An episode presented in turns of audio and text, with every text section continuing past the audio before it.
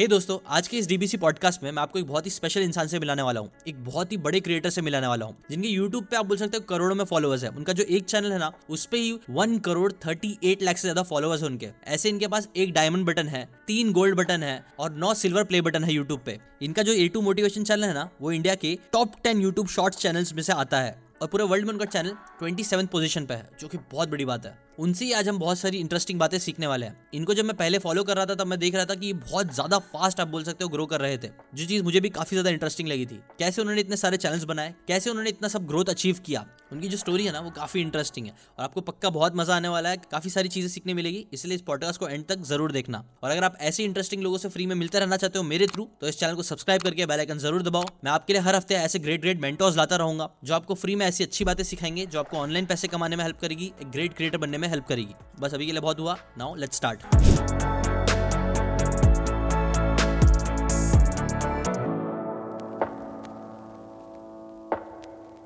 सो welcome Arvind भाई हमारे DBC podcast में। जिन लोगों को नहीं पता उनको बता दूं, अभी रिसेंटली एक इवेंट हुआ था तो पुष्कर भाई ने वो किए थे, सोशल मीडिया कॉन्क्लेव से रिलेटेड इवेंट था। तो मेरे को एक अपॉर्चुनिटी मिली कि मैं अरविंद भाई से मिलूँ। मैं जानता तो इनको बहुत टाइम पहले से ही हूँ और हम लोग एक्चुअली आपको पता है भाई, हम लोग पहले एक सोच रहे थे बुक रिलेटेड लिखने का, बुक का, तो बुक से क्या लिखना चाहिए। तो मैंने एक सोचा था कि ना, मैंने ऐसा अलग अलग यूट्यूबर्स को मैं और मेरी वाइफ मिलकर हम लोग स्टडी कर रहे थे, उनकी स्टोरीज जान रहे थे। तो जो भी इंटरेस्टिंग लोग थे ना, जैसे कि संदीप महेश्वरी जी हो गया, तो उसके अंदर आपका भी एक बहुत बड़ा नाम था जिसके ऊपर हमने काफी थोड़ा रिसर्च भी किया था। काफी तो नहीं बोलूंगा, बट मेरी वाइफ ने देखे थे कि आपकी कैसी स्टोरी रही है, जिससे काफी सारी इंटरेस्टिंग बातें मेरे को पता चली थी। उसमें से कुछ बातें आपने ना, हमारा जो पैनल था ना, मतलब सोशल मीडिया कॉन्क्लेव का, तो भाई ने उसमें से कुछ स्टोरीज वहाँ पे भी शेयर किए थे जो बहुत ही ज़्यादा इंटरेस्टिंग फाड़ू है। मतलब ये स्टोरी ऐसी है ना भाई, मुझे लगता है कि यार इसके ऊपर मूवी भी बन सकती है। और ये चीज़ पुष्कर भाई ने भी बोली थी, इसके अंदर लव है, ड्रामा है, पैसा है, मतलब धमाका तड़का वड़का सब कुछ है भाई।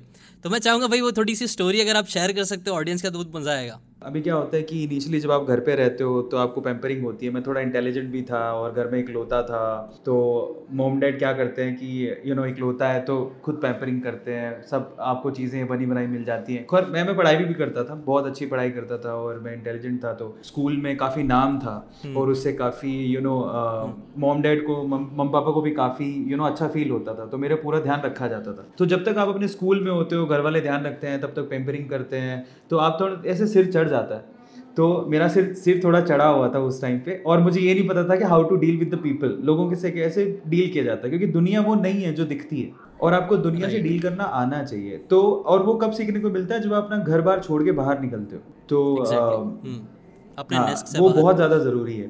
तो हुआ कुछ कि फॉर्चुनेटली शायद ऊपर वाले ने चाहा होगा कि इसको थोड़ा दूर भेजना है ताकि दुनिया को समझ सके। अभी 12th पास किया, 12th पास करने के बाद एक ब्रेक लिया कि चलो अपन तैयारी करेंगे, तो मैं घर से पहली बार बाहर निकला। अब जब तक घर पे रहते थे तब तक तो सिर्फ पढ़ाई पे ध्यान था और घर वाले भी चाहते थे कि भाई फोकस सिर्फ इसका पढ़ाई पे रहे, है ना। और जनरली अगर कहीं ध्यान भटकता भी था तो घर वाले कहते थे कि नहीं, पढ़ाई करो पढ़ाई करो पढ़ाई करो, यही सब कुछ है यही सब कुछ है। पर यूथ में क्या होता है ना, जिस चीज़ को लेके ज़्यादा टोका टोकी होती है ना कि नहीं ये लड़कीबाजी के चक्कर में नहीं पढ़ना है, फोकस ऑन स्टडीज ओनली, है ना। तो बाहर जाके ये रहता है कि यार अपन सबसे पहले यही काम क्यों ना करें, तो काफ़ी ज़्यादा था। पर हुआ कुछ यूँ कि मेरे केस में इट्स नॉट अबाउट कि मुझे गर्ल अट्रैक्शन या ऐसा कुछ मुझे ये ट्राई करना था। मेरे केस में कुछ उल्टा ही हुआ, मुझे पहली लड़की मिली, मुझे पहली लड़की से प्यार हो गया। मुझे तब ऐसी प्यार वाली फीलिंग नहीं है, मुझे ऐसा लगा कि यार मुझे इससे शादी करनी है, बिकॉज मेरा ऐसा मानना था, मैंने ये चीज़ें स्टेज पे शेयर नहीं करी, बट मेरा ऐसा मानना था कि मुझ में एनर्जी बहुत है, लेकिन वो एनर्जी डिस्ट्रीब्यूटेड है, कॉन्क्रेटेड नहीं है, कॉन्सेंट्रेटेड नहीं है। तो और वो लड़की इतनी ज़्यादा मैच्योर थी, इतनी ज़्यादा आई कैन से कि मैंने उससे अमेजिंग लड़की कभी देखी ही नहीं। तो मुझे लगा कि शायद मेरी एनर्जी को एकदम कॉन्सेंट्रेट करेगी और मैं ध्यान दे पाऊंगा अपने करियर में, अदरवाइज मैं डिस्ट्रीब्यूटेड ही रहूँगा। कई बार होता है ना ऐसा फीलिंग आती है किसी को देख के यार कि ये अपनी फ्यूचर वाइफ हो सकती है और हमें ध्यान रख सकती है। तो उस लड़की को देखा तो अंदर गाने बजने लगे, इस लड़की को देखा तो ऐसा लगा तो धूम वाले आदमी की तरह। तो अब हुआ कुछ यूँ कि मैंने सोचा यार चलो प्यार व्यार नहीं है यार, मेरा स्ट्रेट फॉरवर्ड था कि यार बहुत बहुत सही है और ये मुझे संभाल सकती है, मेरी फ्यूचर वाइफ हो सकती है। फॉर्चुनेटली अब ऐसा था कि जब भी वो दिखती थी सितार बजने लगते थे, सच में इश्क वाला लव था, बहुत भयंकर वाला। तो अब उसके चक्कर में क्या हुआ, करने गया था तैयारी हो गई इसकी बीमारी।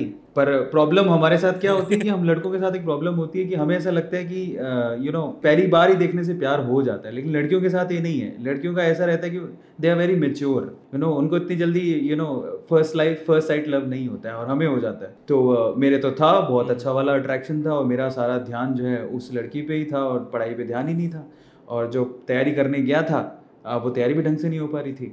अब जब स्टेज में मैं बोल रहा था, वो कहावत मुझे आज याद आती है कि जिन लड़कों के साथ ये प्रॉब्लम होती है, जिन लड़कों के साथ ही होती है, पर जिन लड़कों के साथ ये प्रॉब्लम होती है उनसे हमेशा एक सवाल पूछता हूँ कि जिस लड़की के ख्यालों में आप 24 घंटे मशरूफ़ हो हैं, जिस लड़की के ख्यालों में आप 24 घंटे मशरूफ़ हैं, वो सिर्फ आप ही की है, इसका कोई प्रूफ है?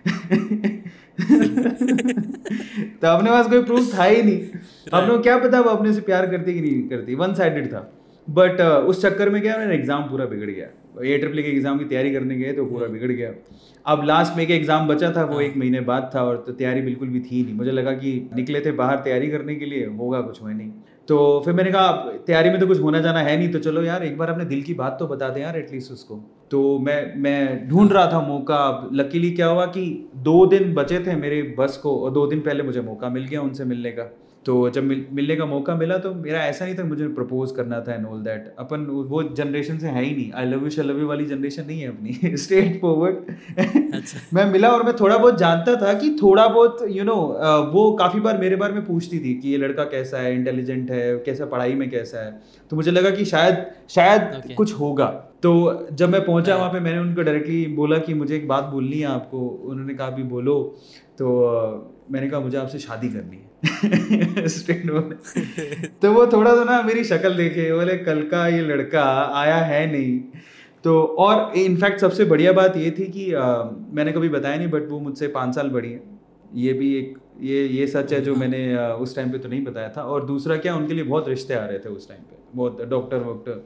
अच्छा, तो अब सीन ऐसा है कि उन्होंने मुझे एक बात बोली कि वो मैंने वहाँ पे भी बताई थी। उन्होंने बोला कि मुझे आपसे कुछ कहना है, जब आप ये बात बोल रहे हो कि अपने माँ बाप के पैसों पर क्या यही करने आए हो क्या।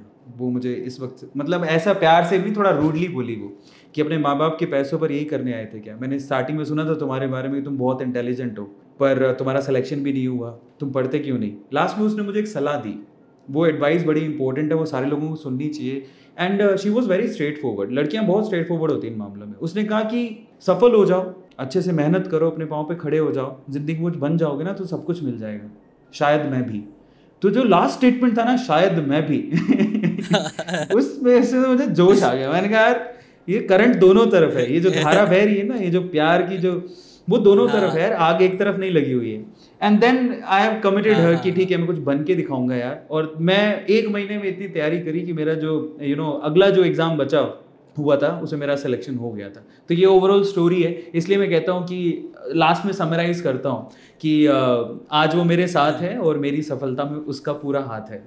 इस तरह। अरे आई थिंक नाइस, वेरी आपकी स्टोरी में वो सच में बहुत मज़ा आया था सुन के। इतना मज़ा आया ना कि यार यूजुअली लोगों की थोड़ी सी सैड एंडिंग होती है, मेरे जहाँ तक मेरे मैक्सिमम दोस्तों की सुना है ना, तो लड़कियाँ भाव भी नहीं देती, ख़त्म हो जाता है। लेकिन आपके में मतलब एक अच्छा ट्विस्ट था, और वो ट्विस्ट का आपने फ़ायदा उठा के जो चीज़ भाई आप कर दिए ना, आज बहुत बड़ी बात है।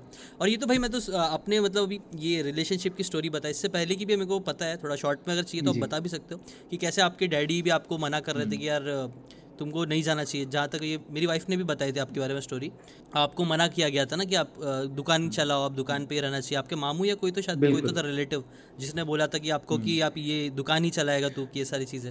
वो शॉर्ट में बता सकते हो? तो हुआ कुछ यूँ कि मैं अपने छुट्टियों में क्या ना, स्कूल की छुट्टियाँ हुई थी और मैं गया हुआ था अपने ननिहाल। तो वहाँ पर जब मैं, मेरे मामा थे, मेरी नानी थी, मैं अपनी नानी को बहुत प्यार करता हूँ, मेरे नाना जी नहीं है शुरू से ही, उनको कभी नहीं देखा हमने, बट नानी थी और मामा थे। पर वहाँ पे बात चल रही थी कि मैं क्या करूँगा, क्योंकि मेरे डैड जो मेरे पापा हैं ना, वो एक शॉपकीपर हैं, दुकान चलाते हैं, और जनरली उनका इकलौता बेटा था मैं, और मेरे पापा को वो अच्छे से जानते थे कि यही बाहुबली का साम्राज्य है और इसको अपने इनके पापा को इसको यही चलवाना है। अब होता कुछ यूँ कि बैठे हुए थे, बात कर रहे थे, तब तक ठीक था, लेकिन मैंने मुझसे ना मामा जी ने पूछ लिया कि तो क्या करना चाहता। तो मैंने कहा मैं इंजीनियरिंग करना चाहता हूँ, बाहर जाऊँगा। तो वो हंसने लग गए और वो कहते हैं कि तेरे पापा को हम जानते हैं, तो कल भी दुकान पे बैठता था, आज भी दुकान पे बैठता है और कल भी दुकान पे बैठेगा। तो मैंने कहा यार मेरा तो फ्यूचर ही डिसाइड हो गया यहाँ पे। मेरे फ्यूचर के बारे में लिख दिया कि मैं दुकान पर बैठूंगा। और यही मेरा बाहुबली साम्राज्य और इसी को संभालना है। मैंने कहा यार जिसने मेरा फ्यूचर लिख दिया ये तो भैया चेंज करके रहूंगा मैं। तो मेरे साथ बड़ी ऐसी घटनाएं हुई, लगती फिल्मी है बट सच है, मेरे दिल को एकदम लगी। मैंने कहा यार नहीं, अब तो मेहनत करना बनता है। तो ये बात थी मेरी 8th स्टैंडर्ड की। मैंने 8th स्टैंडर्ड में फिर उसके बाद मैंने अपने पूरे जो मेरा स्टेट था, डिस्ट्रिक्ट था, उसमें मैंने टॉप किया था उसके बाद, और फिर मैंने साइंस ली। ये टोटल स्टोरी है उसकी। ये तो भाई मतलब मैंने एक चीज़ आपका पैटर्न, हमने भी ना ये आपके बारे में मतलब स्टोरी निकाला था, ये चीज़ मैंने नोटिस किया। आप है ना, आपके अंदर एक जिद थी कि अगर है ना मैं प्रूफ करके दिखाऊंगा लोगों को। जैसे कि आपने भाभी को भी प्रूफ करके दिखाया, आपने अपने मामा जी को भी प्रूफ करके दिखाया, आपकी डैड की भी एक स्टोरी है उसके अंदर भी आपने अपने डैड को भी काइंड ऑफ प्रूफ करके दिखाया। तो एक जो एटीट्यूड और एक जिदपन होता है ना कि यार कुछ करके दिखाना है, वो भाई के अंदर बहुत फाड़ है। इससे मुझे भी काफ़ी इंस्पिरेशन मिलता है आपसे भाई। तो भाई ये फिर यूट्यूब की जर्नी आपकी कैसे स्टार्ट हो गई और यूट्यूब की जर्नी कब स्टार्ट हुई? मैंने आपकी स्टोरी पढ़ा तब मेरे को रियलाइज़ हुआ था। मुझे ऐसा पहले लगता था कि यार अरविंद भाई ने ना अभी चालू किया, 1-2 साल पहले चालू किया इस बंदे ने और इतने सारे सब्सक्राइबर्स आ गए। लेकिन बाद में जब मेरे को आपकी स्टोरी पता चली तो एग्जैक्टली पता चला आपने कब स्टार्ट किया था। मैं चाहता हूँ भाई आप ही बताओ कि आपने स्टार्ट कब किया था और कैसे, कितना टाइम लगा ये सारी चीज़ें। एग्जैक्टली मैं अपनी स्टोरी को थोड़ा सा इस तरह से समराइज करता हूँ कि ऐसा मैं कभी नहीं बोलता कि मैं जितने भी लोग उनमें सबसे टैलेंटेड हूँ, ऐसा कुछ नहीं है। मुझसे ज़्यादा टैलेंटेड बहुत सारे लोग मिल जाएंगे। लेकिन ओवरऑल ना मुझे ऐसा लगता है कि मुझे क्या चीज़ खास बनाती है, वो है हार्डवर्किंग कैपेबिलिटीज़ और कंसिस्टेंसी। मैं कोई बोलने में सीखन जितना अच्छा नहीं हूँ। आप बहुत अच्छा बोलते हो। अरे भाई तो आप बहुत अच्छा मेरे से स्मार्ट बहुत ज़्यादा लोग मिल जाएंगे। बस मेरे में एक ही खास बात है, जिद पकड़ लूँ ना तो फिर मैं छोड़ता नहीं। दिन रात कुछ नहीं देखता हूँ मैं, और मैं अपने आप को यही कहता हूँ यार मैं इतनी मेहनत करूँ कि दिन कब हुआ, रात कब हुई, कब खाया, कब सोया, कब पिया, कुछ नहीं पता लगे और मैं उस ऊंचाई पर पहुँचूँ। मेरी जिद बस सिर्फ इतनी है। तो यूट्यूब की जर्नी कुछ यूँ है कि मैं अपने लाइफ में बहुत स्ट्रगल किया। 2009 में मैंने इंजीनियरिंग पूरा कर लिया था। उसके बाद मैंने ऑफलाइन सेंटर डाला, बट ऑफलाइन सेंटर जो है वो काफ़ी अच्छा रन कर गया था, लेकिन कुछ प्रॉब्लम्स की वजह से वो बंद हो गया। तो फिर मैंने अपना जॉब किया और पर सेटिस्फेक्शन नहीं मिल रहा था। हमेशा ऐसा लगता था कि यार कुछ कमी है, मैं इस चीज़ के लिए नहीं बना हूं। ये बहुत सारे लोगों के साथ होता है, स्पेसिफिकली उन लोगों के साथ तो होता है जिनकी जिद होती है लाइफ में यार कुछ अलग मुकाम हासिल करना है। मेरे साथ भी ये प्रॉब्लम थी। तो इन दैट केस मैंने सोचा यार आई नीड अ ब्रेक, ऐसे तो नहीं चलने वाला, क्योंकि मैं जो चाह रहा हूँ वो हो नहीं रहा हूँ। मेरी कैपेबिलिटीज़ इससे कहीं गुना ज़्यादा है। तो ये बात मैं उस दिन भी बोला था। मैं हमेशा कहता हूँ कि अगर आपको क्लैरिटी ना होना तो एटलीस्ट यार अपने आप को एक ब्रेक दो। मैं बहुत लकी मानता हूँ अपने आप को कि मुझे वो ब्रेक का चांस मिला। तो मैंने कुछ महीने अर्न किया, पैसे जमा किए और अपने आप को ब्रेक दिया। पैसे लिमिटेड थे तो लिमिटेड ब्रेक ही अपने आप को दे सकता था, लेकिन उस ब्रेक में बिकॉज मुझे बुक्स पढ़ना बड़ा अच्छा लगता है और मुझे योगा, जिम जाना, योगा करना और ध्यान लगाना बड़ा अच्छा लगता है। तो ये सारे काम सिर्फ पैसा कमाने के लिए मैंने कुछ नहीं किया। Day 1 से मैंने ये ब्रेक सूरत में लिया था। मैं बहुत बोलता हूँ 6 महीने का वो मेरा ब्रेक था। वो 6 मंथ्स मेरी लाइफ के गोल्डन पीरियड थे, बिकॉज उसमें मैंने पैसे कमाने के लिए भागा नहीं, सिर्फ अपने आप पर ध्यान दिया। मैंने अपने फिजिक पे ध्यान दिया, अपनी मेंटल स्ट्रेंथ पे ध्यान दिया, मेरी कैपेबिलिटीज़ को जाना। उस टाइम पे शायद 4th मंथ की बात है, मेरे साथ पूरी लाइफ में, मैं इतना अभी लाइफ गुजार चुका हूँ, पूरी लाइफ में 1 सेकंड के लिए एक मोमेंट आया था जब मैं एकदम ध्यान में मग्न था। अभी तो 5 मिनट का भी इतना बिजी लाइफ हो गई है कि 5 मिनट में आंखें बंद नहीं होती, लेकिन तब मैं ऑलमोस्ट 1-2 घंटे भी आंखें बंद करके मेडिटेट कर लिया करता था। तो इन दैट केस मेरी लाइफ में 1 सेकंड के लिए मोमेंट आया था कि जब वो मुझे आज भी याद है, मेरी जहन में है, कि जब मैं अपने आप को ध्यान करते देख पा रहा था। मतलब मेरी सोल अलग थी, मेरी बॉडी अलग थी, एंड आई वाज शॉक्ड। और वो 1 सेकंड के लिए आया, उसको मैंने अपनी आंखें खोल दी कि ये मोमेंट तो प्रीशियस था, वो आज तक मेरी लाइफ में कभी नहीं आया। और ऐसा लग रहा था कि मुझे मेरा 3rd आई टाइप का खुल गया है, मुझे मालूम पड़ गया कि मुझे क्या करना लाइफ में। तब एक बात बहुत अच्छी जो मेरे दिमाग में आई थी कि यार जो 6 महीने मैंने निकाले हैं, मुझे ऐसा वक्त मेरी लाइफ में कम से कम 20 साल जिए। भाई मैं एक बात बोलता हूँ यार, 70-75 साल की ज़िंदगी है यार, हम लोग सिर्फ यही करने नहीं आए। मुझे ऐसा लगता है कि हमारा मकसद सिर्फ पैसों के पीछे भागना या अपना करियर बनाना, ये सब नहीं होना चाहिए। सुबह उठ रहे हैं, पैसे कमा रहे हैं, फिर मैंने डिसाइड किया कि यार मेरा लाइफ का एक रिटायरमेंट प्लान होगा।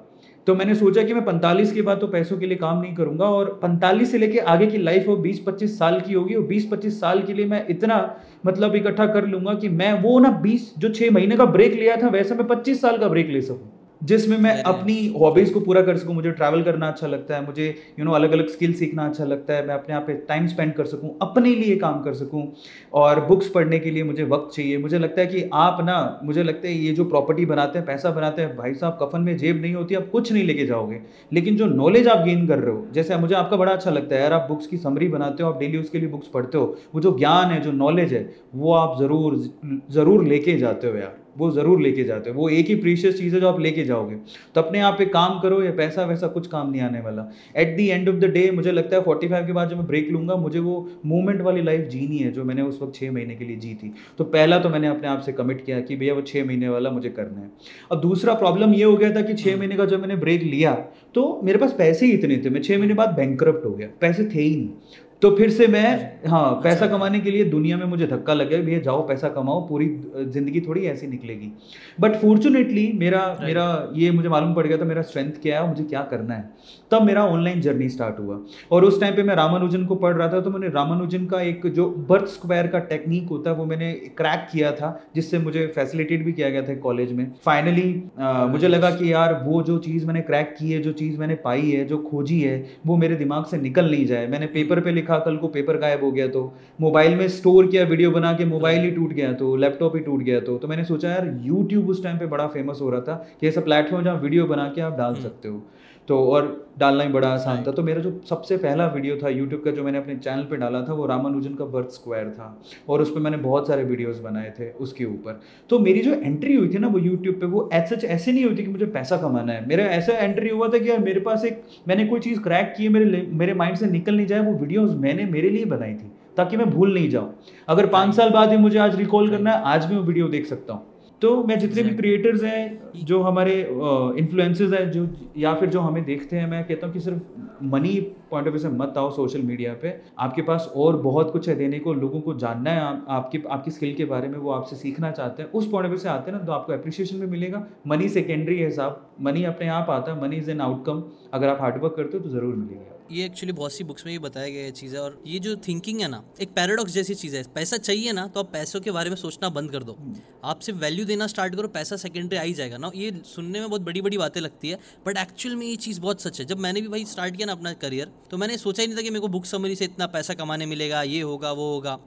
मेरे को सिर्फ ऐसा था कि नहीं यार बुक है, मैं एक वैल्यू देना चाहता हूँ, और अगर वैल्यूबल चीज़ दूंगा ना मैं तो 1000 लोग भी अगर मुझे देखेंगे ना, उनको वैल्यू मिलेगी, तो मेरे लिए बहुत सेटिस्फैक्ट वो रहेगा कि यार ठीक है मैं कर लूँगा। तो ये सोच के साथ ही मैंने स्टार्ट किया था। पैसा प्राइमरी एम मेरा भी नहीं था, और यही चीज़ मैंने ज़्यादातर सक्सेसफुल लोगों में देखा हो भाई कि वो लोग कोई भी बिजनेस भी स्टार्ट कर रहे हैं ना, तो कई बार वो लोग की खुद की प्रॉब्लम होती है, उसको ही स्क्रैच द एच करके कॉन्सेप्ट होता है, वो स्क्रैच द एच, उनको कोई प्रॉब्लम है उसका ही सोल्यूशन ढूंढते हैं, और कई बार उससे ही उनको काफ़ी पैसे कमाने मिल जाता है। तो यूट्यूब के लिए भी भाई ने ये चीज़ बहुत अच्छी बोली है कि आप सिर्फ पैसे के एम से अगर जाना चालू करोगे ना तो बहुत जल्दी आप हार भी मान जाओगे, क्योंकि यूट्यूब पे पैसे कमाना इतना फास्ट नहीं है। अब ऐसा नहीं कि आज यूट्यूब चैनल बना रहे हो तो कल कमाने लग जाओगे। और बुक से रिलेटेड तो भाई बहुत सारी बातें है ही।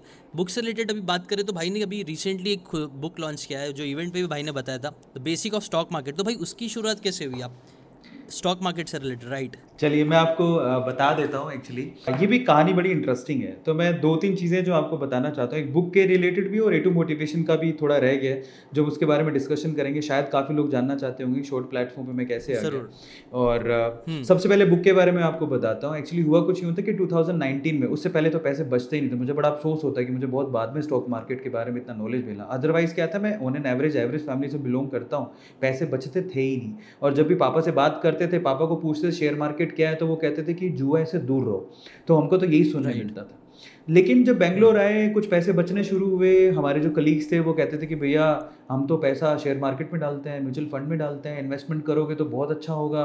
तो मुझे लगता था कि यार ये सब तो बचकानी बातें हैं, पापा ने तो मना कर रखा। पापा तो ये कहते हैं कि भैया इन सब चीज़ों में कुछ नहीं रखा, मेरे तो वही था। लेकिन फिर मैंने सोचा यार पैसा बच रहा, ट्राई करने में क्या जाता है। तो फर्स्ट टाइम 2019 में मैंने अपना एक डीमैट अकाउंट ओपन किया था। लेकिन हुआ कुछ यूँ कि अब समझ थी नहीं कि इन्वेस्टमेंट करना कैसे है। तो मैं अभी नाम ले रहा हूँ, बट हमारे ना जहाँ मैं जॉब करता था 2019 में, उसके जस्ट सामने येस बैंक था। और येस बैंक हमें लगा, अब येस बैंक दिखता था बार बार, तो हमने सोचा येस बैंक कितने का है। तब 80 रुपये पे ट्रेड कर रहा था, और वो 400 रुपये से 80 रुपये पे आया था। और हमें लगा यार बड़ा सस्ता मिल रहा है यार 80 रुपये में। कल को मान लो ये चढ़ गया ऊपर वापस, तो हमें तो 5 गुना मुनाफा होगा। तो इस चक्कर में हमने अपना 90% पैसा येस बैंक में डाल दिया। और सिर्फ मैं नहीं था, मेरे साथ एक मेरा फ्रेंड और था, हम दोनों ने डाल दिया। अब हुआ कुछ यूँ कि अब येस बैंक की हालत सबको पता है, उसके बाद तो कभी बढ़ा ही नहीं। और आज वो जो हालत है उस शेयर की, मैं यहाँ कोई शेयर रेकमेंड नहीं कर रहा हूँ। अपनी नॉलेज से प्लीज़, आप जितने भी व्यूअर्स हैं, अपनी समझ से शेयर मार्केट में पैसा डालिएगा। मैं सिर्फ अपनी स्टोरी बता रहा हूँ, मैं किसी को रेकमेंड या किसी को डीफेम नहीं कर रहा हूँ। So right right right in that case क्या हुआ कि हमने 90% पैसा, उसने भी ऑलमोस्ट 90% पैसा। अब जब ना मजे की बात है, जब हम कोचिंग अपने जो सेंटर से बाहर निकलते तो हमें वो देख के समझ आता है हम इस ये येस बैंक के मालिक हैं, हमारे पास शेयर है। लेकिन दुख भी होता था, वो शेयर डेली गिरता था ऐसे करके, मतलब कब चढ़ेगा पता नहीं। कंपनी डूब रही है। अब हुआ क्या कि वो बार इतना नुकसान हो गया कि हमारा पोर्टफोलियो में 90% पैसा और वो सारा का सारा डूब रहा है, हम तो नेगेटिव में थे। तो मेरे जो दोस्त था जिसने मुझे डीमेट अकाउंट खुलवाया था कि अपन दोनों खोलते हैं, वो तो पंडित जी को हाथ दिखाया और पंडित जी ने बोला भैया तुम्हें तो कभी जिंदगी में शेयर मार्केट में प्रॉफिट होगा नहीं, तुम बाहर निकल जाओ। वो उस बेटे ने बिना बताए मुझे वो डीमेट अकाउंट बंद कर दिया और शेयर मार्केट से बाहर आ गया। और फिर मुझे अगले दिन बताता है कि भैया मैंने तो शेयर मार्केट छोड़ दिया। मैंने कहा यार तूने कमाल किया, मैं तो फंस गया ना। अब हमारे साथ क्या है ना, मेरे पापा ने एक चीज़ हमेशा बताई, क्योंकि हम लोग मैं बचपन से ही शॉप पे बैठते आया हूँ, दुकान पे बैठता हमेशा, अपने हमेशा प्रॉफिट लॉस के बारे में बताया है और हमेशा ये कहा है कि ना अपना ध्यान उन चीज़ों पे लगाओ जो गलतियाँ हो रही है उनको ध्यान दो, और उसमें से प्रॉफिट कमाने वाले यू नो हार कर जीतने वाले को बाजीगर बोलते हैं। तो मैंने कहा यार अपन यार लॉस में तो बाहर नहीं निकलेंगे, अपने पोर्टफोलियो को समझेंगे। और मेरे पोर्टफोलियो को मैंने तब डिसाइड किया कि इतना बड़ा कर लूँगा कि मेरा जो येस बैंक का जो वहाँ पर शेयर दिख रहा है परसेंटेज, वो 1% ही रह जाए या 0.5% ही रह जाए। तो मैंने स्टडी किया और बहुत बेसिक से चीज़ों को समझा, वॉरेन बफेट की बुक्स पढ़ी और बाकी बुक्स भी मैंने जो शेयर मार्केट में इन्वेस्ट करते हैं उनको पढ़ी। बेसिक से लोगों के साथ बात भी करता था, कुछ अच्छे लोग मुझे मिले जिन्होंने मुझे बताया कि शेयर को चूज़ कैसे करते हैं, वो तरीके मैंने सीखे। और उसके बाद आज मैं आपको बताता हूँ मेरा पोर्टफोलियो, एक तो मेरा पोर्टफोलियो बहुत बड़ा है, नंबर 1 वो लैक्स में, अभी मैं डायरेक्टली तो क्या बताऊं, बट वो लैक्स में है और अभी सीआर में जाने वाला है। और दूसरी खास बात ये है कि मेरा 150% उसमें रिटर्न ऑन इन्वेस्टमेंट है। और तीसरी खास बात उसके अंदर ये है कि मेरा जो येस बैंक वाला जो शेयर परसेंटेज था वो अभी सिर्फ 0.23% ही रह गया है। मतलब मेरा पोर्टफोलियो इतना बड़ा है कि अभी येस बैंक उसमें 0.23% ही है, जिसका लॉस मुझे कोई दिखता ही नहीं है। तो अब मुझे अफसोस भी होता है, मैं अपने को लकी भी मानता हूँ कि मैं स्टॉक मार्केट में तब एंटर हुआ जब रिसेशन आने वाला था, तो मैंने राइट टाइम पे राइट शेयर्स खरीदे जो कि आज बहुत अच्छे नंबर्स पे ट्रेड कर रहे हैं। दूसरा मुझे कभी कभार अफसोस भी होता है कि काश मुझे कॉलेज स्कूल टाइम पे कोई बता देता ना, तो आज हम लोग कहीं हो रही होता। तो फिर मैंने सोचा कि क्यों ना यार जो 3 साल में मैंने बेसिक सीखी है, क्योंकि मैं एक साइंस बैकग्राउंड से हूँ, मेरा फाइनेंस बैकग्राउंड तो है नहीं, पर अब मैंने जितनी चीज़ सीखी ना वो बाकी है। ये कई बार आजकल ऐड भी चलती है ना कि स्टॉक मार्केट सिर्फ you know grey shaded hair वालों का नहीं है, या फिर फाइनेंस जरूरी नहीं है कि वो फाइनेंस की नॉलेज हो उन्हीं के लिए है। मुझे लगता है ये हर इंसान के लिए है।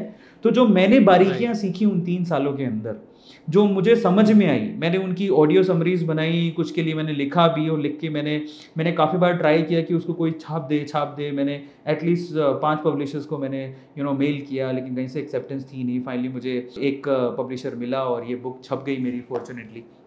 और पहले मुझे लगा कि थैंक यू सो मच, पहले मुझे लगा कि यार क्या ही लोग खरीदेंगे क्योंकि मैं उस बैकग्राउंड से हूँ नहीं। लेकिन फाइनली जब अमेजोन पे अभी पूरे इंडिया में नंबर 3 पे जब वो ट्रेंड कर रही थी तो काफ़ी अच्छा लग रहा था। तो ये उसके पीछे का बेस्ट सेलर में, हाँ मैं अभी देख ही रहा था भाई, मैं उसमें देख रहा था बेस्ट सेलर में सबसे टॉप पे ही आ रही है, दोनों हिंदी भी इंग्लिश भी दोनों बेस्ट सेलर का टाइटल मिला हुआ उसको। जी। तो वेरी नाइस भाई, कांग्रेट्स सो मच भाई, थैंक यू सो मच। तो मैं इसकी लिंक डाल दूंगा डिस्क्रिप्शन में, जिसको भी स्टॉक मार्केट की बेसिक नॉलेज चाहिए। तो भाई ना ऑब्वियसली मैंने एक चीज़ देखा भाई आपके अंदर ना जो वे ऑफ कम्युनिकेशन है आपका जो सिखाने का तरीका ना वो काफ़ी सिंपल स्ट्रेट फॉरवर्ड और इंटरेस्टिंग रहता है, लाइक मज़ा आता है आपको सुनने। तो मेरे को पक्का लगता है वही सारी चीज़ें आपकी बुक में भी दी गई। अभी बुक में पढ़ने वाला हूँ, आपकी पढ़ा नहीं हूँ भाई, लेकिन उसका पक्का हम समरी भी बनाएंगे ज़रूर, तो ऑडियंस को वो भी मिलेगी ज़रूर। अभी के लिए लेकिन अगर आप चाहते हो लेना बुक तो डिस्क्रिप्शन में लिंक है भाई। पैसे से रिलेटेड थोड़ी बातें कर लेते हैं, मैं तो चाहता हूँ कि क्योंकि ना पैसा लोगों को अट्रैक्ट बहुत करता है। तो अपने एक बड़ा लेसन तो हमने ये दिखा कि पहले आपको पैसे के बारे में सोचना चाहिए, नहीं चाहिए वैल्यू देना चाहिए।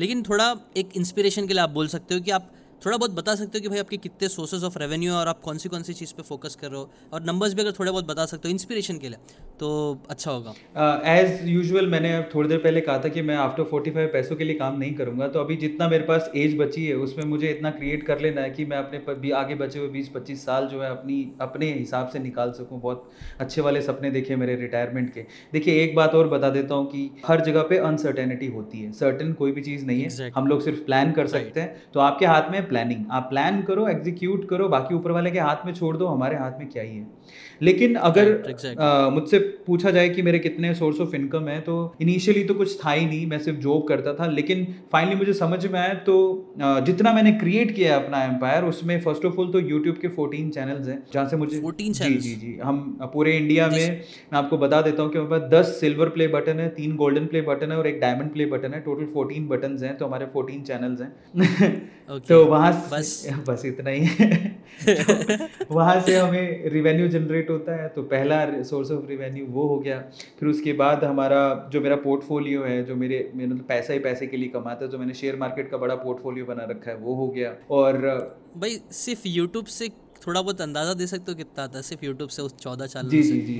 मोटा मोटा मैं आपको बताता हूँ कि आप मान के चलिए कि अगर आप यूट्यूब पे इस तरह से है, वो बहुत वेरी करता है बाय द वे, बट मैं आपको बताता हूँ ये तो मालूम। हाँ, यूट्यूब बहुत वेरी करता है, इनकम बहुत वेरी करती है। तो वो 20 से फिर भी अच्छा वक्त चल रहा हो, क्योंकि यूट्यूब में क्या होता है ना, जब एंडिंग ईयर एंड आ रहा होता है तो कम हो जाता है, अदरवाइज सितंबर अक्टूबर के दौरान काफ़ी अच्छा पेमेंट मिलता है। तो 20 से 50 लाख के करीब का रेवेन्यू होता है।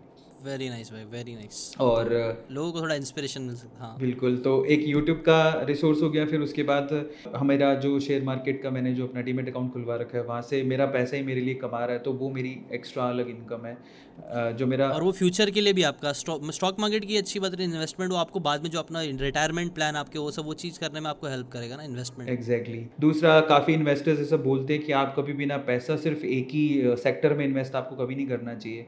तो इन दैट केस मेरा कुछ जो इन्वेस्टमेंट है प्रॉपर्टी में भी है, कुछ इन्वेस्टमेंट मेरा गोल्ड में भी है, कुछ इन्वेस्टमेंट मेरा बिजनेस स्टार्टअप्स में भी है, मैं स्टार्टअप्स में भी इन्वेस्ट करता हूँ। और ये सब तभी पॉसिबल हो पाता है जब आप प्लानिंग करो। और एक्चुअली मैंने इसके लिए पूरा प्लान किया था, जब मैंने रिटायरमेंट प्लान कर लिया था तभी मैंने सोचा था कि मैं डाइवर्सिफाई करूँगा, तो ये मेरे सेक्टर्स है जहाँ मुझे पैसा आता है। मुझे लगता है कि हाँ, अभी मुझे ऐसा लगता है मैं आज ही काम छोड़ दूँ तो मुझे कोई प्रॉब्लम नहीं होगी। एंड फाइनली एक और चीज़ है, मैं ऐड ऑन करना चाहता हूँ, मैं सिर्फ इन्वेस्टर नहीं हूँ। अभी मैं हम लोग एक कंपनी रन कर रहे हैं, कॉन्कर वर्ल्ड प्राइवेट लिमिटेड, जिसकी कॉन्कर ऐप है। अभी हमारी वैल्यूएशन हमने प्री सीड राउंड क्लोज किया 20 CR का, वो अभी 3 महीने पहले ही किया था, लेकिन अभी हम लोग 100 CR का अगला राउंड भी क्लोज कर रहे हैं। ऑलमोस्ट सारा क्लोज हो चुका है। तो मेरी जो कंपनी है कॉन्कर वर्ल्ड प्राइवेट लिमिटेड, वो 100 CR की कंपनी ऑलमोस्ट बन चुकी है, लीगल पेपर वर्क बाकी है। ये न्यूज़ पहली बार मैं किसी चैनल पर दे रहा हूँ। अब भाई आपका ऐप कॉन्कर के बारे में बताइए ना, एग्जैक्टली वो क्या स्टार्ट हुआ, क्या है, किस बारे में है वो? तो हमारी जो कॉन्कर ऐप, उसकी बड़ी लॉन्ग स्टोरी है, उसको शॉर्ट में आपको सुनाता हूँ। मैं जब यूट्यूब पे आया था तो मैंने आपको जैसे कहा कि मैं रामानुजन की वीडियोस डालता था और वो इंस्पिरेशन था, लेकिन उसके बाद मैंने, क्योंकि अब रोजी रोटी का सवाल है यार, बिना पेट में रोटी नहीं जाएगी तो काम कैसे होगा, तो मैंने एज अ केमिस्ट्री टीचर अपना जर्नी शुरू किया था। वो भी काफ़ी इंटरेस्टिंग है। अब हुआ कुछ यूँ कि मैं केमिस्ट्री मेरा था इंजीनियरिंग के सब्जेक्ट में पढ़ाता था, बट इंजीनियरिंग के सब्जेक्ट वाले में मुझे कोई क्लासेस मिल नहीं रही थी। तो इन दैट केस गुजरात में क्या है ना, जहाँ पे मैं क्लास लेता था वहाँ पे मेरा डेमो जब हो रहा था तो डेमो रिकॉर्ड हो रहा था, तो जो ऑनर था वो डेमो देख रहा था। Okay. और वो चलाता था IIT JEE की क्लासेस। तो एक दिन उसने मुझे फ़ोन करके बोलता है कि यार अरविंद भाई आप बहुत बढ़िया पढ़ाते हो। तो मैंने कहा थैंक यू सो मच। बोले आप यार बहुत, मैंने कहा आपने कहाँ देख लिया? तो बोले कि मैंने आपका पूरा डेमो चल रहा था, मेरे पास कैमरा लगे हुए हैं और माइक वाले कैमरा, मैंने सारे सुने, आपको बहुत बढ़िया पढ़ाते हो, आप केमिस्ट्री पढ़ाओगे? मैंने कहा यार केमिस्ट्री कहाँ से आ गई, मतलब केमिस्ट्री तो काफ़ी टाइम पहले पढ़ी थी। तो कहता है कि यार, मैंने कहा यार केमिस्ट्री तो पढ़े आज यार बहुत टाइम हो गया यार, 5-6 साल हो गए। बोले कि नहीं आप पढ़ा लोगे। मैंने कहा आपको कैसे पता? भाई वो उसने जो मुझे बात बोली ना तब, वो भी बड़ा हार्ट टचिंग थी। इतना बिलीव तो मुझे खुद पे ही नहीं था जितना उस बंदे को था। वो क्या कहता है यार अरविंद भाई, गुजराती बोलते ऐसे, अरविंद भाई टीचिंग इज एन आर्ट, ये हर किसी में नहीं होती और वो आर्ट आप में है, और जिसको ये आर्ट आती है वो कुछ भी पढ़ा सकता है। अरविंद भाई आप केमिस्ट्री पढ़ा सकते हो, मैंने आपका डेमो रख दिया, आप आ जाना, बस ऐसा करके। ये चीज़ भाई बहुत सही है। मैं ना, बहुत से लोग ना कंफ्यूज रहते हैं ना, उनको लाइफ में करना क्या चाहिए समझ में नहीं आता, पैशन क्या है उनका, तो ना ये एक बहुत बड़ा इंडिकेटर होता है। जब आपको कोई स्ट्रेंजर कोई फीडबैक दे रहा है ना, और दिल से कोई स्ट्रेंजर फीडबैक दे रहा है ना, तो वो कई बार आपकी कॉलिंग हो सकती है। कॉलिंग बोलते हैं ना, एक ही गया आप बोल सकते हो आपका, तो पैशन तो हाँ। तो कोई बंदा अगर आपको, कोई दूसरा रैंडम इंसान जिस चीज़ के लिए आपकी तारीफ करता है ना, वो आपकी स्ट्रेंथ है वो। और भाई मैंने देखा ये चीज़, आपने अपनी स्ट्रेंथ को बराबर पकड़ा, उसको आप लेवरेज करते हो। और मैं भी ये चीज़ को ज़रूर बोलूँगा भाई, आपको जो बोलने का अंदाज़ और आपको जो समझाने का अंदाज़ है ना, वो बहुत अट्रैक्टिव है, जो अच्छा लगता है सुनने, मज़ा आती है, सीखने मिलता है। तो ये ऑडियंस के लिए छोटा सा है सब। तो हुआ कुछ यूँ कि मैंने कहा ठीक है, पर मैंने सीरियसली लिया नहीं। 10 दिन बाद उसका कॉल आया, बोले कि मैंने आपका डेमो रखा, अरविंद भाई आप आ जाना कल। मैंने कहा मैंने कुछ तैयारी नहीं करी। तो बोलता है कि यार कुछ नहीं है भाई, यूट्यूब पे वीडियोस देख लो, आ जाएगा आपको। तब मैंने यूट्यूब को केमिस्ट्री के पॉइंट ऑफ व्यू से देखना चालू किया कि मैं चलो सीख ले। तो मैंने सीखा, 2-3 लेक्चर प्रिपेयर किए, मैं गया। फॉर्चुनेटली उनको इतना पसंद आया कि 15 बच्चे बैठे थे, 14 कन्वर्ट हो गए, और वो कहते हैं हमारे सर से पढ़ने। तो वहाँ से मेरा केमिस्ट्री जर्नी शुरू हुआ। अब केमिस्ट्री की ऑफलाइन क्लास लेता था तो मैं ऑनलाइन क्लासेस भी लेने लगा। एज अ केमिस्ट्री टीचर मैं काफ़ी फेमस था, और यूट्यूब चैनल जो था मेरा, जो कि मेडिजी केमिस्ट्री के नाम से था, बाद में मैंने उस पर्टिकुलर चैनल देखिए सबको बताता हूँ, चैनल 0 रुपये में शुरू होता है, लेकिन उसकी वर्थ प्रॉपर्टी से भी ज़्यादा हो सकती है। मेरे केस में तो ऐसा था, क्योंकि इंडिया का मैं ऐसा पहला एजुकेटर था जिसने अपना यूट्यूब चैनल एक बड़ी एडटेक कंपनी को मर्ज किया था और उससे मैंने कुछ कैश लिया और इक्विटी लिया और आज उस इक्विटी की वैल्यू बहुत ज़्यादा है। वो इक्विटीज़ मैं होल्ड करता हूँ और वो थर्ड लार्जेस्ट कंपनी है इंडिया की, जिसको मैंने अपना चैनल मर्ज किया, वो आज भी है वो चैनल और उस कंपनी का सबसे बड़ा चैनल है। ये मेरा कंट्रीब्यूशन है।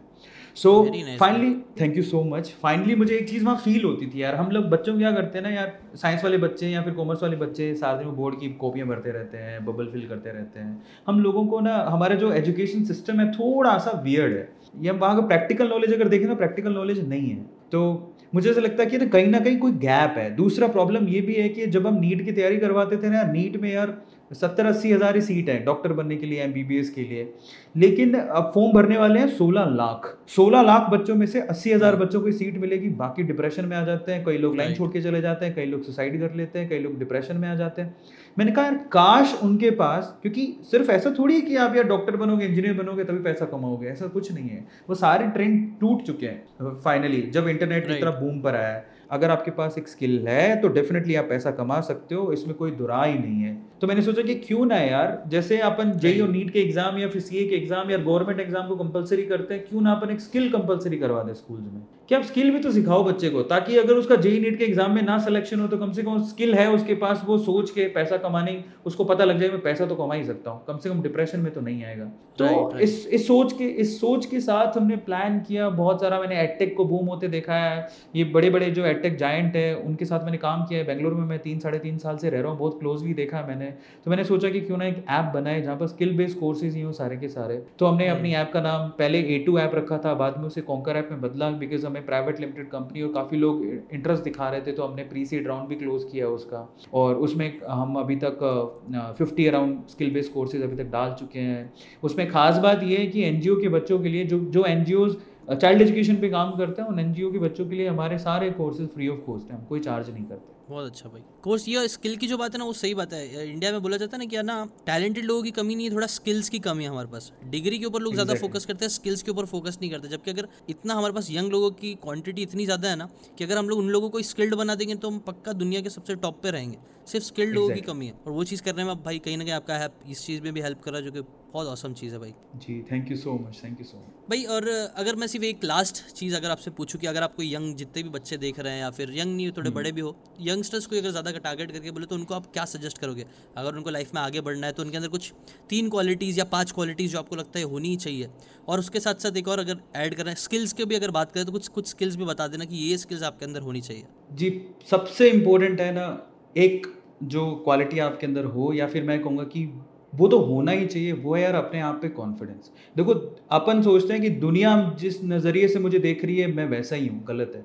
आप अपने आप को जिस नज़रिए से देखते हो ना, दुनिया आपको उसी नज़रिए से देखती है। इसलिए कम से कम है ना, एटलीस्ट अपने आप की रिस्पेक्ट करना शुरू करो। आप में बहुत टैलेंट है, अपनी रिस्पेक्ट पहले करो, वो बहुत ज़रूरी है। सेल्फ कॉन्फिडेंस, लेकिन सेल्फ कॉन्फिडेंस या ये सेल्फ स्टीम अगर कम होती है ना, डेफिनेटली आप कहीं ना कहीं मात खा जाओगे। तो वो कॉन्फिडेंस कम नहीं होना चाहिए। यू कैन डू एनीथिंग, आप कुछ भी कर सकते हो, ये बिलीव आपके अंदर होना चाहिए। कोई फ़र्क नहीं पड़ता, कई लोग है ना इन्हीं शिकायतों में रह जाते हैं कि मेरे एजुकेशन सिस्टम बढ़िया नहीं है, या फिर मेरी अपब्रिंगिंग बढ़िया नहीं है, मेरे मॉम डैड ने मुझे अच्छी शिक्षा नहीं दी, इन सब चीज़ों में बस शिकायतें ही होती हैं उनके पास। मैं कहता हूँ या तो आप शिकायतें कर लो, या फिर ये सोचो कि मेरे पास ये रिसोर्सेज हैं, इन रिसोर्सेज को यूज़ करके मैं आगे कैसे बढ़ सकता हूँ। राइट, ठीक है। मैं सिंपली बोलता हूँ, सिंपल 2 एटीट्यूड होते हैं।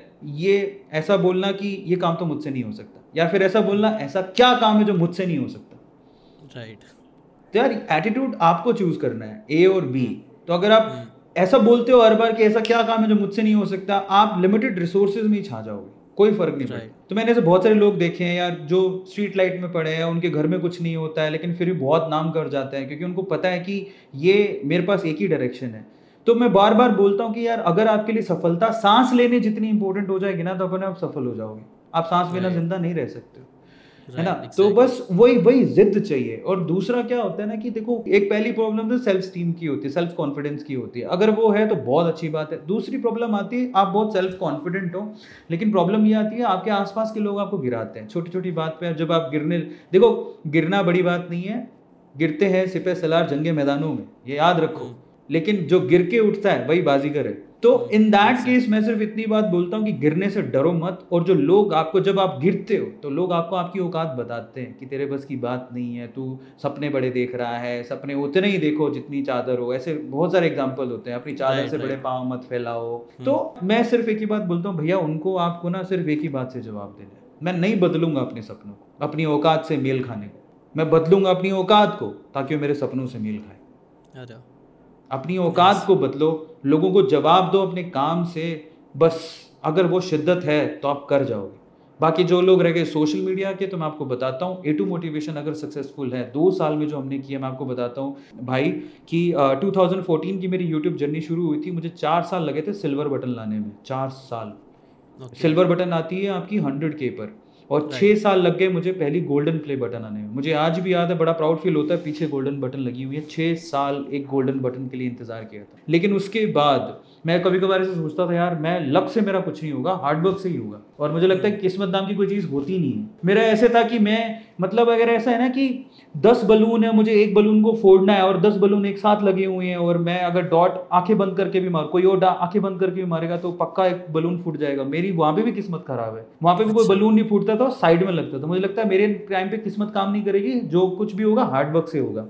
लेकिन मैं आपको बताता हूँ फाइनली जो मैंने 6 साल मैंने खूब मेहनत की, ऊपर वाला याद रखो आपको कुछ बड़ी चीज देने से पहले ना आपकी परीक्षा लेता है कि आप उस बड़ी चीज के लायक हो भी के नहीं। जब मैंने पूरी मेहनत की, जब मेरा पहला गोल्डन प्ले बटन आया, उसके बाद अगले 3 साल में हमने 2 golden play button, 9 silver play button और 1 डायमंड प्ले बटन, सिर्फ 3 साल के अंदर। और टोटल इन 3 सालों में हमने टोटल 10 प्ले बटन यूट्यूब से हासिल किए हैं। तो ये सब क्यों हुआ? जब आप बिलीव करते हो कि ये मुझे करना है, जब आप बिलीव करते हो, वो बहुत इंपॉर्टेंट है।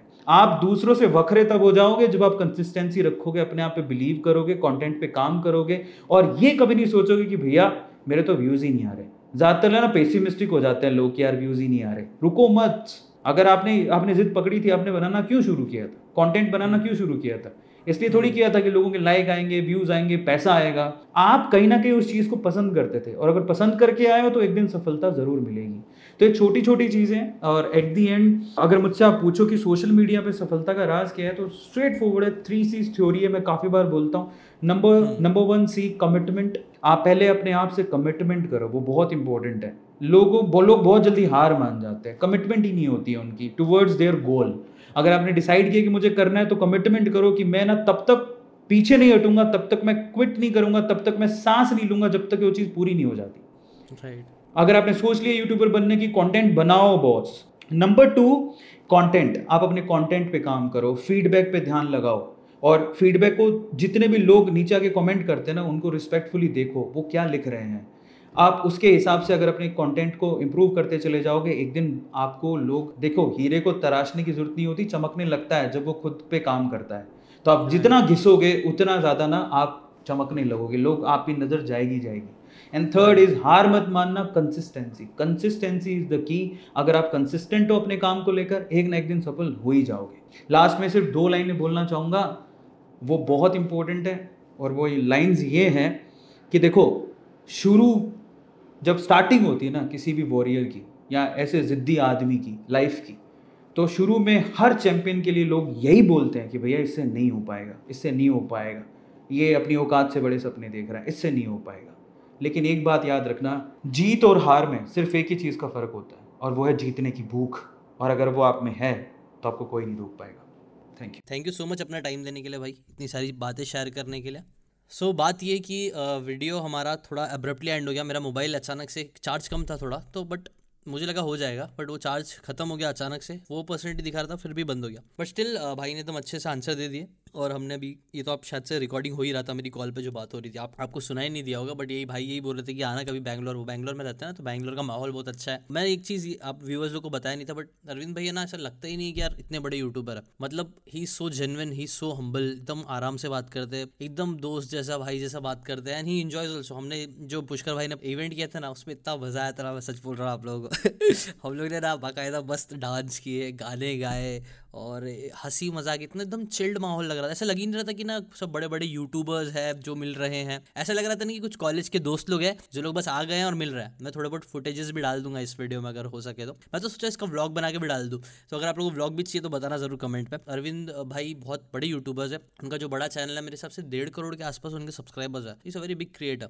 तो अगर आपके पास कुछ क्वेश्चन है उनके लिए, अगर आप चाहते हो कि मैं कुछ क्वेश्चन उनसे मिल के पूछूँ या फिर और पॉडकास्ट में लाके पूछूँ, तो वो भी आप कमेंट करके जरूर बताना। अभी के लिए थैंक यू सो मच। अगर आप चाहते हो कि ऐसी इंटरेस्टिंग लोगों की बातें आपको फ्री में सीखते मिलती रहे, इस चैनल को सब्सक्राइब जरूर करो। इस पर डीबीसी पॉडकास्ट आता है, स्पॉटीफाई पे भी हमें, वहाँ पे भी आप चेकआउट कर सकते हो डीबीसी पॉडकास्ट, ठीक है, उसके भी लिंक दे दूंगा मैं। अभी के लिए बस इतना ही। Thank you so much for watching, hope आपको कुछ वैल्यू मिली हो। शब्बा खैर, बाय बाय, गुड नाइट।